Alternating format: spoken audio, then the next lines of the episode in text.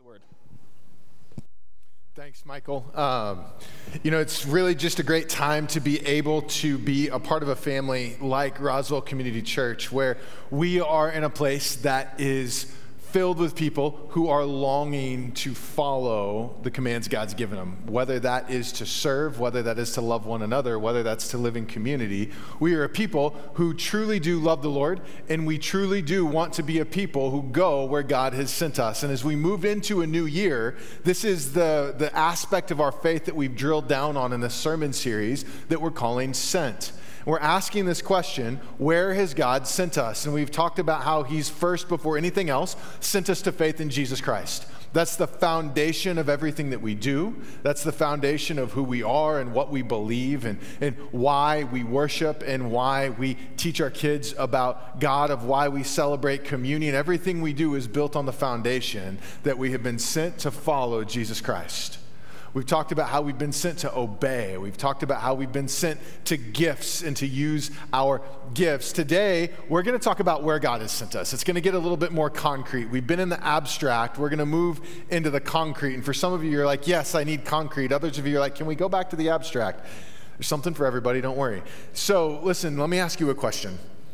Have you ever been in a place that you don't want to be? It feels like God's waiting room a little bit, um, and it's terrible.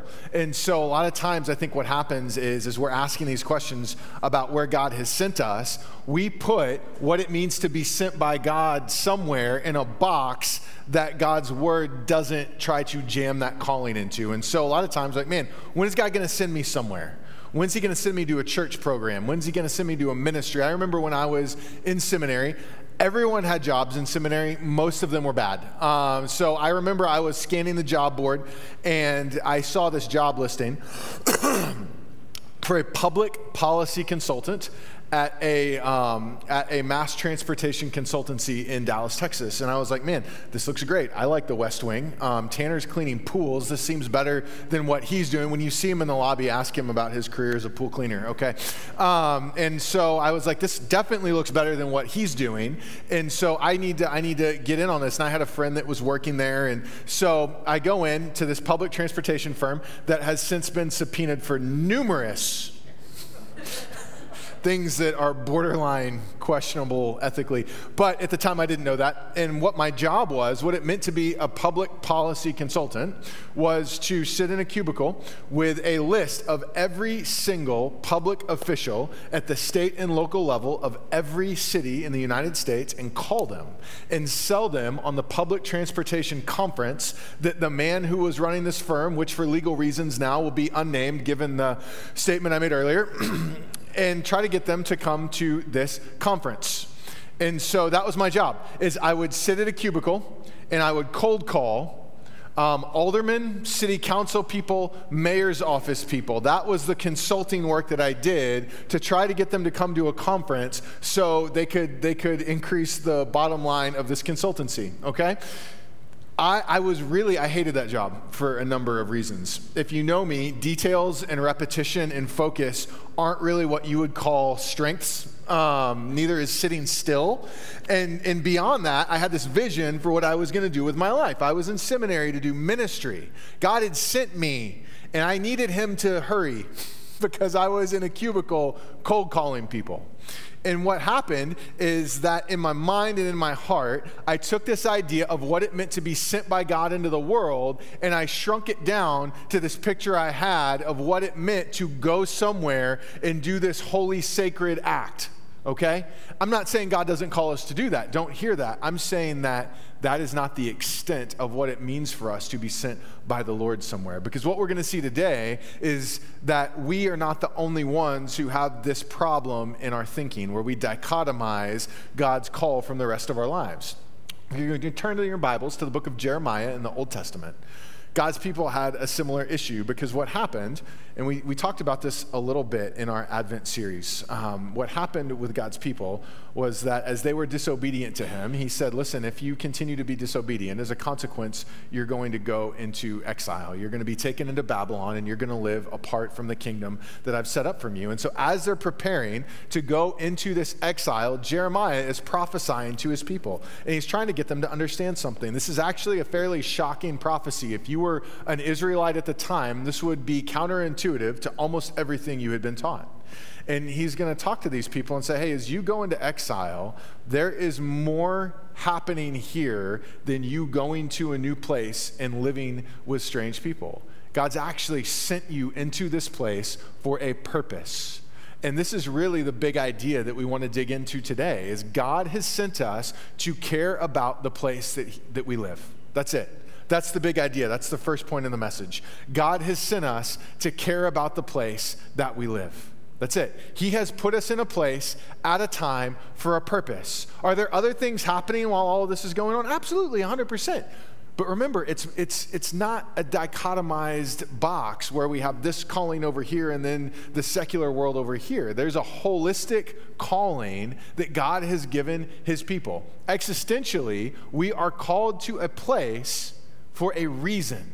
God calls us to care about that place. And so, as we get into God's word here, let's read in Jeremiah and see what he is telling his people. In Jeremiah chapter 29, verse 1, he says, These are the words of the letter that Jeremiah the prophet sent from Jerusalem to the surviving elders of the exiles and to the priests and to the prophets and all of the people whom Nebuchadnezzar had taken into exile from Jerusalem to Babylon. This was after King Jeconiah and the queen mother, the eunuchs and the officials of Judah and Jerusalem, the craftsmen and the metalworkers had departed from Jerusalem. The letter was sent by the hand of Elasah, the son of Shaphan, and Gemariah, the son of Hilkiah, whom Zedekiah, king of Judah, sent to Babylon to Nebuchadnezzar. So, summary all of these people had been carted off of Jerusalem into Babylon. That, that's a summary of some of the fun names that we just talked about there. These are the words of Jeremiah. Thus says the Lord of hosts, the God of Israel, to all the exiles to whom I have sent into Jerusalem, in, from Jerusalem into Babylon. Build houses and live in them. Plant gardens and eat their produce. Take wives and have sons and daughters. Take wives for your sons and give your daughters in marriage, that they may bear sons and daughters multiply there and do not decrease, but seek the welfare of the city where I have sent you into exile, and pray to the Lord on its behalf for in its welfare, you will find your welfare. This is unbelievably shocking because if you're an Israelite, you're like, wait a second. These people who don't worship God, that are completely pagan, that are um, whatever pejorative adjective you want to put on who you think is opposed to the Lord, depending on where your views are socially in our current climate, came in, stole our land, killed a bunch of people, and borderline kidnapped us and put us in this new place where we don't know anybody, we don't speak the language, we don't share beliefs, and you're telling me that I'm supposed to pray for them and seek my welfare and their welfare? How does that make sense? How does that make sense? So, what you see here is God's giving them this very specific instruction that when we, as God's people, are sent to a place, we are called to live in and improve the place that God has sent us to live. And this is difficult for us to understand sometimes because as we, as we consider where God has put us, it's very difficult for us to make this connection between what is outside the Lord and what we would consider church or holy. And so for God's people, they were taken out of exile, they were taken out of their home and put into exile and they were given a calling in this place that they were put. So, how does this impact us? These were God's people. This was thousands of years ago. What difference does this make for us as Christians? No one has exiled us. When you read the New Testament, when the apostles that are writing New Testament letters are speaking to the church, they very intentionally, over and over again, use this language to say, You, church, live as exiles in the world where you are is not your permanent home. It is different, it is alien, and it believes different things, holds different values, has different pursuits than the kingdom of God. So you are like the exiles of the Old Testament. You are God's people that have been put in a place that is not your home, that is different. So, what do we do about that? What do we do about that? This is that second point there on the slides is that we are called to live in and improve the place that God has put us. And so here's where God's calling and where He sent us expands beyond the pinhole that I was looking through in seminary. God didn't just send me there to prepare to do some later thing in a church somewhere down the road. He sent me there with a purpose that I did not fulfill well to care about, engage, and better the community that I live in. So the word welfare is really better translated as shalom or peace peace. He says, You should seek the peace of the city that I've put you in. And look at the instructions that he gives his people here. They're very, very permanent. He says, Build homes. He doesn't say rent. He, doesn't say set up a tent and wait for me to rescue you and take you out of there. He says, Put down roots, build homes, plant gardens, eat there. Allow your sons to get married, expand, seek the. He, this is one of the only places in the Old Testament that you see a call for God's people to pray for Babylon. He says, pray for their welfare. He doesn't say, pray for God to strike them down and punish them. He actually says, pray for their welfare, because in the welfare of the city you live in, you will also find welfare, or in the peace and the shalom and the wholeness of their welfare, you will also find welfare. As Christians, we've been sent where we live for a purpose. It's not to wait this thing out until Jesus comes back. We are sent to improve the peace and the welfare of the community that He has put us in. We do that in a number of different ways, right? We do that in how we consider where we are engaging with the values of our culture in a biblical way. And we'll get to that in a second because, wait a second, we're not supposed to be of the world. And you're right this is not just a challenge that we had. We're going to do the wrestle that the Israelites had here in the next section. But what does it mean for us to build homes and plant gardens and expand? How do we seek the welfare of our city? So, really, a city is made up of a few different kind of ideas, right? I actually uh, love the way that Jacques Ellul is a French theologian and philosopher. Um, word of warning, he's a little edgy, that he's also known as a Christian anarchist, but this quote is, I think, trustworthy. He says, We have seen that down through history, God's answer to the construction of man's closed world was to move in just the same.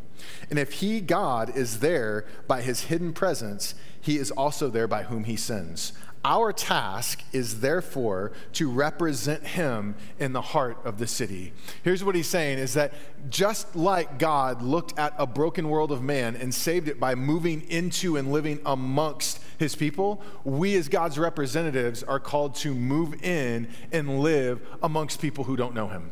And so, how do we do that? Really concrete, tactile ways. How do we, as Roswell Community Church, seek the welfare of our neighborhood, of our city, of the local place that God has put us that we live every single day?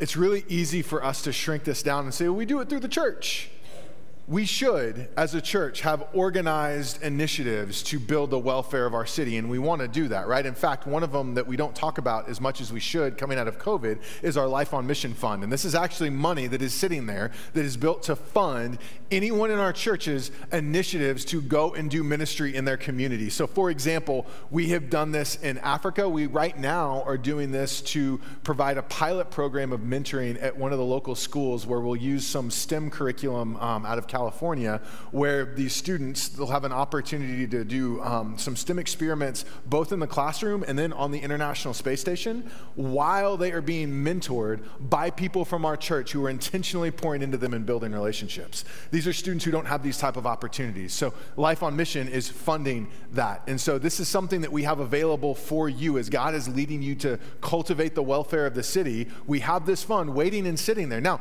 we do have limitations on it because there's only only so much money, and we do have an application process. Like if you come to us and say, hey, listen, um, I saw this investing strategy on TikTok, and if we triple leverage some commodity futures, I think we could, like, that's probably not gonna work. Um, and please don't get investment advice on TikTok. Like that's for free, but that's not where you want to do that. So um, maybe Reform Broker or Halftime Report or something. That's just social media that you never really know. So listen, we have this fund. It's out there. It's available um, because as a church, we want to corporately initiate and engage and improve the city in which we've lived. So we have that. But we also have this opportunity as individuals in our daily lives, outside of the formal church, to cultivate the welfare of our city. So think about this. Where has God put you? Where do you go to work? What do you do in your neighborhood? Where are you building relationships? Where do you have opportunity to speak in and serve and cultivate peace, wholeness, and prosperity in the place that you've been lived? I know we have people that are all over the place around metro Atlanta. Some of us are working in Midtown, some of us are working from home, some of us are in Alpharetta or Milton, some of us are in Woodstock, some of us are in East Cobb. Like literally, the span geographically that we have as a church is stunning. So, how are we getting in and cultivating the welfare of our city? Where are we loving the underprivileged? Where are we seeking to end injustice and oppression where we have the ability to do that? Where are we being a part of educating the next generation and nurturing those who have no one else to love them? Where are we taking the time to invest in art and beauty and to bring this reflection of the goodness of God into a world that is largely devoid of it? Where are we making good, honest economic decisions that not only cultivate the welfare of the people that are working, but also of the people that are consuming the products? This call of God in Jeremiah is not restricted to the walls of the church or a ministry. This is a holistic vision that we as people of God should look at the place that God has sent us and try to cultivate its good. We want to be agents of good in the world because it reflects the goodness of the Father who loves us. And so, as a church, we don't ever want to turn inwards and say, well, God sent us to church. God's called us to be a part of the church, but God has put us in a place where we're living as exiles. And it is good for us to seek the peace and welfare of the place where He has sent us. We should be voices of love and vitality and health. We should pray for the good of our city, the good of our politicians, even the ones you don't like, which I know right now seems like it's most of them, and I get it. We should pray for the good of our economic leaders. We should pray for the good of our schools. We should pray for the good of everything that God has put in front of us because we're here for a reason. We are cultivating the peace of the world that we have been put in. And that's an exciting call because it doesn't restrict itself to this narrow idea of ministry. And ministry is good, but the vision that God has given for our lives is much wider than this human construction of a program or a sermon or a song. Those are spiritual disciplines, those are areas that build us up and help us understand who God is. But the goal of our faith is not to sit in a chair and consume information as a community, we are called to be people who cultivate the peace of the neighborhood that He's put us in. Can start on a micro level. I know people that even just get together with people in their neighborhood. They hang out, they encourage each other, they are there to lean on when times are hard, just like right there in their cul de sac. It doesn't have to be complicated, right? Like, this is an opportunity we have to look at the place that God has put us and say, I want to make this better. That's not evil, it's not secular. That is, in and of itself, a holy task of obedience that will reflect the goodness of God. So, what do we do? Because that makes us a little bit nervous, right? Well, I don't know. If we get too into culture, what's going to happen to us? If we put our families in these situations, they might hear some things that are not of the Lord. We might be around people who don't think like we do. We might even hear words that we would just rather not have said in our home what, what do we do? Because it's not, you know, it feels dirty and wrong. How do we square the culture that's evil with our call to be holy? That's a great question. And we're not the only ones that wrestle with that, right? So let's, let's kind of look and see this warning that Jeremiah is going to give. Verse 8, he says, Thus says the Lord of hosts, the God of Israel, do not let your prophets and your diviners who are among you deceive you, and do not listen to the dreams that they dream, for it is a lie that they are prophesying to you in my name. I did not send them, declares the Lord. So let's talk about who he is referencing. And you actually see that happen in verse 24 a little bit later down, where this guy who is a false prophet is the people are reading his letter in exile. Like, don't listen to this guy. He's crazy. God would never want us in exile. He promised us a kingdom. We need to wait or work to get back to the kingdom of Israel where he sent us. This is not of the Lord. And what was happening is these false prophets were looking at the commands of God and giving the people all of these reasons that God never said why they shouldn't listen and obey. They said, These people are nuts. God would never want us to be out of where He's called us. It doesn't matter that God didn't actually say that. That was just what they felt. So here's, here's where this is a challenge for us.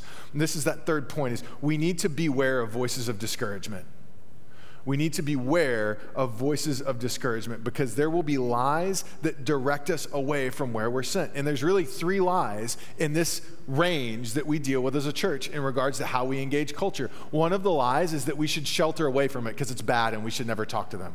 The second lie is that we should capitulate to it, that to engage culture well, we need to change how we obey the truths that we know God has given us. The third lie is we attack it and overthrow it right? Like we have a responsibility to build a Christian government. So anything that stands in that way, we've got to attack culture because it's evil. So there's these three lies that, that we kind of encounter as a church that we hide, that we capitulate, or we attack. And really, when you read the New Testament, we're not called to do any of those actions towards culture. We are called to be in the world, but not of the world. We're called to be salt and light. So we are called to exist in a culture that does not know Jesus and reflect his truth. We can't do that if we give in to the temptations that happen when we don't wrestle in the tension of what that looks like. Because there's not always a black and white, easy answer of how we're supposed to engage culture well, right? Sometimes there is. But more often than not, these are not black and white binary decisions. When we encounter the pain of a culture that's broken by sin, when we encounter the often well founded suspicion and cynicism around the church in postmodern West right now, it's not as black and white easy to say, oh, hey, here's what you do. It's difficult. And in those tensions, it is always easy to avoid that wrestle by defaulting to some black and white temptations that we have. Well, culture's bad. We just won't talk about it at all. That was sort of the tradition that I grew up in growing up, right? It was like secular music is all bad. You don't ever want to go to a concert. Um, we don't ever want to be anywhere near a place that might accidentally sell alcohol. We don't, and I'm not saying don't be cautious around alcohol, right? But like anything that was not of the church was wrong. We had the Christian brand t shirts. Maybe some of you remember some of those. Um, if you have those and you'd like to take pictures of them during the week and maybe tag us, that might be a fun trip down evangelical subculture lane. My wife did not grow up in this. So, like, when she hears stories of the evangelical teen subculture of the 90s, she's like, I don't understand. I'm like, I know, it's better that way. And so, we, a lot of us grew up in this place where anything that was of the world was bad. And so, any kind of ideas of art and beauty and, and, and, and flourishing of any kind that secular humanism, we need to get rid of it, right? Like maybe you were of my generation where we don't watch The Simpsons, it might turn you into a criminal, right? Like you just, that was the world that some of us grew up in. And so, as God's people, we want to be careful and we want to discern what it looks like to live in this tension of being obedient to who God has called us to be and still engaging and living in culture. It is okay for us to be in a culture that does not know the Lord. It's not okay for us to worship that culture or be disobedient to who God's called us to be. Well, how do we do that? That's a great question. That's a tension we have to live out. And all of us have been put in these different places and these different times and these different wrestles. And so instead of giving an exhaustive to do list, Scripture gives us values. We love and worship God, we seek personal holiness, we obey the Holy Spirit, we live in community, and we engage culture well. Those are the values the concrete version of what that looks like is going to be different for all of us, right? Second one is, is to capitulate. And I would say more recently, this is a tension that the church has felt as an overreaction to how we bunker down. Is, well, you know, a lot of stuff in the Bible, you can't really trust that much. We don't have to obey all of it. You know, we can just obey some of it because we don't want to offend people. We don't want to offend people. We don't want to offend people. And scripture says the truth of the gospel will be offensive to people who don't know Jesus. Again, there's a tension there, right? The truth of the gospel should offend people, not how we treat them, okay? But we, we can fall into this trap of saying, you know, to engage culture well, there's some things of Christianity that we just have to get rid of and change. That's not what scripture says either. In the New Testament, the apostles constantly warn their people watch your doctrine, be careful that false teachers don't come in and deceive you and change it. We have to still be faithful to the truth of what God has says. We can be faithful to the truth and engage culture well. It's that tension that we've got to wrestle with and be careful of. And that last one's to attack. And unfortunately, I think this one everybody can agree on. The right and left can both agree we should attack what we don't disagree with. Right? We just live in a world where everybody wants to attack everybody all the time right now. And so, this concept of the church should attack culture, I would say, is one of the prevailing challenges we have to really love where God has sent us. Because there's this lie that anything that disagrees with you, you attack and destroy it. Scripture doesn't say, as a church, that we go and tell the culture what they're doing wrong. It says we love them and expose them to the truth of the gospel as we cultivate shalom. The Holy Spirit convicts. Your Facebook comments just not going to do that, right? And so, how do we make sure that we're avoiding this temptation to attack a culture? What if culture attacks us first? Man, that's a great question, and I love that question because I'm somebody that if you mess with me, I want to hit you. You know, that's just kind of the model of life that I had as a kid. Enneagram 8, fairly aggressive. I enjoyed hockey. Like, I just want to hit you back. Here's, here's the problem with that is every time, every time Jesus is attacked, he literally says, We don't hit back, we die, and we sacrifice for the people that are attacking us. Like he puts the guy's ear back on after Peter cuts it off, which everything about that is really kind of awesome. And so every time the church is attacked, nowhere in Scripture does it say attack back. It always says, in humility, we pray for those who persecute us. It takes that lie of attack off the table, right? And so those lies that we wrestle with are, are our version of the lies that God's people wrestle with. God doesn't really want you in Babylon. His whole idea was to give us this great kingdom. And we're exiled now. We just got to wait for him to take us back. We're not going to be here a very long time. We don't need to engage with these people. We just need to wait on God to take us back. That was the lie they wrestled with. The lie we wrestle with is a slightly different version of that. Jesus is coming back. Let's just bunker up, you know? Pearl Jam's scary. Stay away. Um, other lie is, you know, Jesus will come back one day. Let's just kind of blend in and, and leave these antiquated beliefs behind. Or, hey, these people are out to get us. Let's hit them back. all of those take away our ability to love where we've been sent. So, what do we do in the meantime? Because even in this, it's a little bit discouraging. What, what are we doing here then? Are we just kind of giving up? You know, we've been sent into exile. Are we just kind of giving up if we lost? Are we capitulating? Are we like, what is God doing in the midst of this exile? Like, God's people had to ask that question. What is God doing? If we're just in Babylon, what is He doing here then? Let's keep reading It says in verse 10 For thus says the Lord, when 70 years are completed in Babylon, I will visit you, and I will fulfill to you my promise and bring you back to this place. That's Jerusalem. For I know the plans I have for you, declares the Lord plans for welfare and not for evil, and to give you a future and a hope. Then you will call upon me and come and pray to me, and I will hear you. You will seek me and find me when you seek me with all of your heart. I will be found by you, declares the Lord, and I will restore your fortunes and gather you from all of the nations and all the places where I have driven you, declares the Lord, and I will bring you back to the place from which I sent you into exile.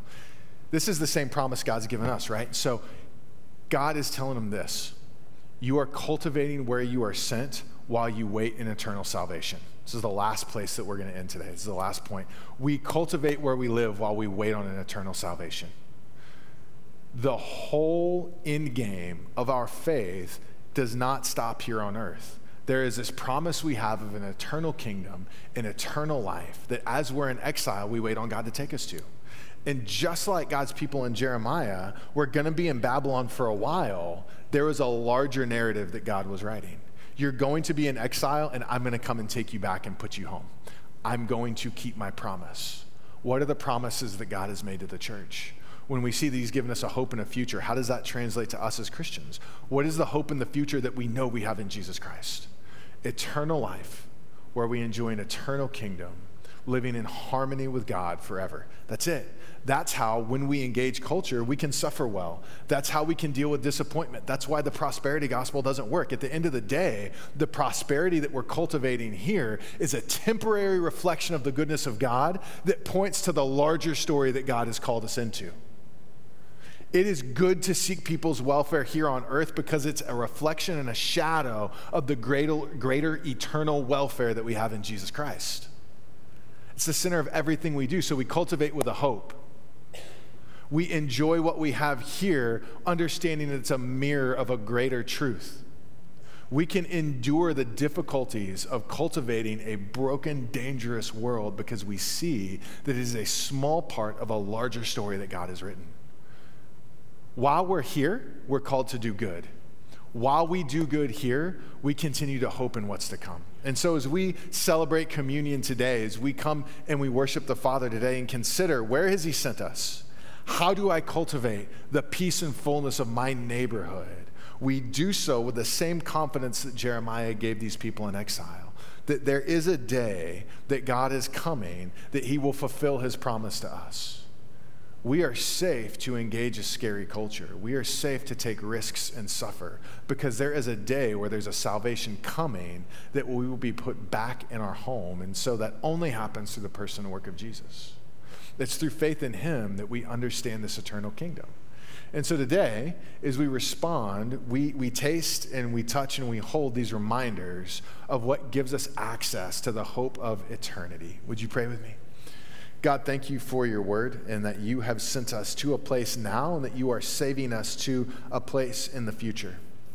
God, we pray that you would give us clarity on what it looks like for us to cultivate the good of our city now, and so that people will see a reflection of your goodness and in human flourishing, we understand the love that you have for us. So, God, we pray this morning as we come and we take, celebrate, and remember what Christ has done for us on the cross, that you would help us to be a people that reflect that world to the world that you have put us in.